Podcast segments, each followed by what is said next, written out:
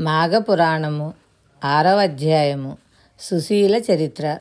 భోగాపురమను నగరంలో సదాచారుడు దైవభక్తుడు అగు ఒక బ్రాహ్మణోత్తముడు నివసిస్తున్నాడు.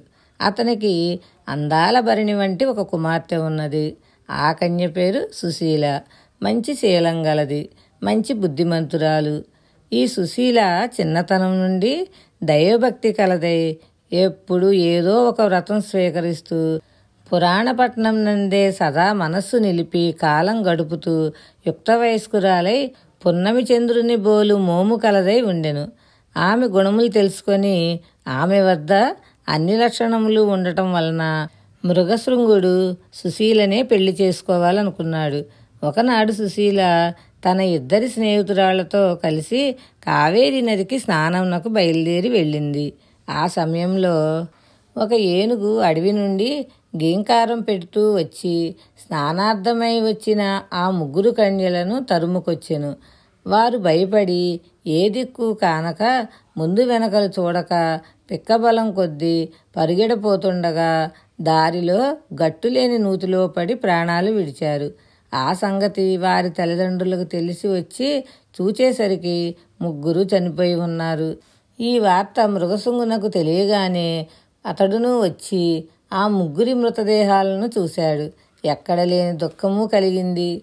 వారిని ఎట్లా ఆయనను బతికించాలి అని సంకల్పించి వారి తల్లిదండ్రులతో తమ బిడ్డల మృతదేహాలను కాపాడుతూ ఉండమని చెప్పి తాను సమీపమున ఉన్న కావేరీ నదిలో రొమ్ము వరకు దిగి ధ్యానం చేయసాగాడు.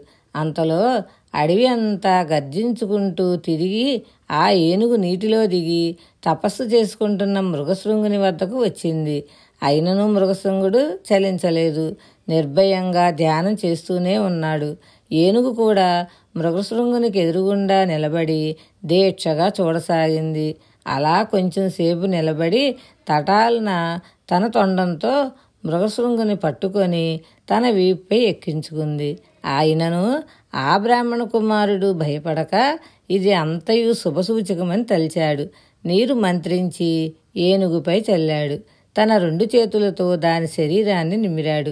క్షణంలో ఆ ఏనుగు తన రూపం వదిలి ఒక దేవతా రూపంలో నిలబడి తనకు శాప విమోచనం కలిగించిన ఆ మృగశృంగునకు నమస్కరించి దేవలోకమునకు వెళ్ళిపోయింది.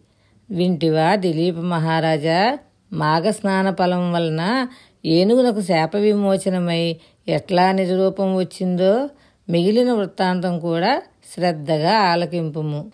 మాఘపురాణము ఆరో అధ్యాయము సంపూర్ణం. ఏడో అధ్యాయము.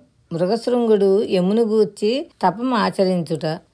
ఆ విధంగా ఏనుగునకు శాప విమోచనమైన తరువాత మరలా మృగశృంగుడు కావేరీ నదిలో దిగి అకాల మృత్యువు వాతబడిన ఆ ముగ్గురు కన్యలను బ్రతికించు నిమిత్తం యమధర్మరాజును గురించి తపస్సు చేయనారంభించాడు. శుభం భూయాత్. శ్రీకృష్ణ చరణార విందార్పణమస్తు భగవద్ అనుగ్రహంతో మాఘపురాణం ఏడవ అధ్యాయం రేపు తెలుసుకుందాం.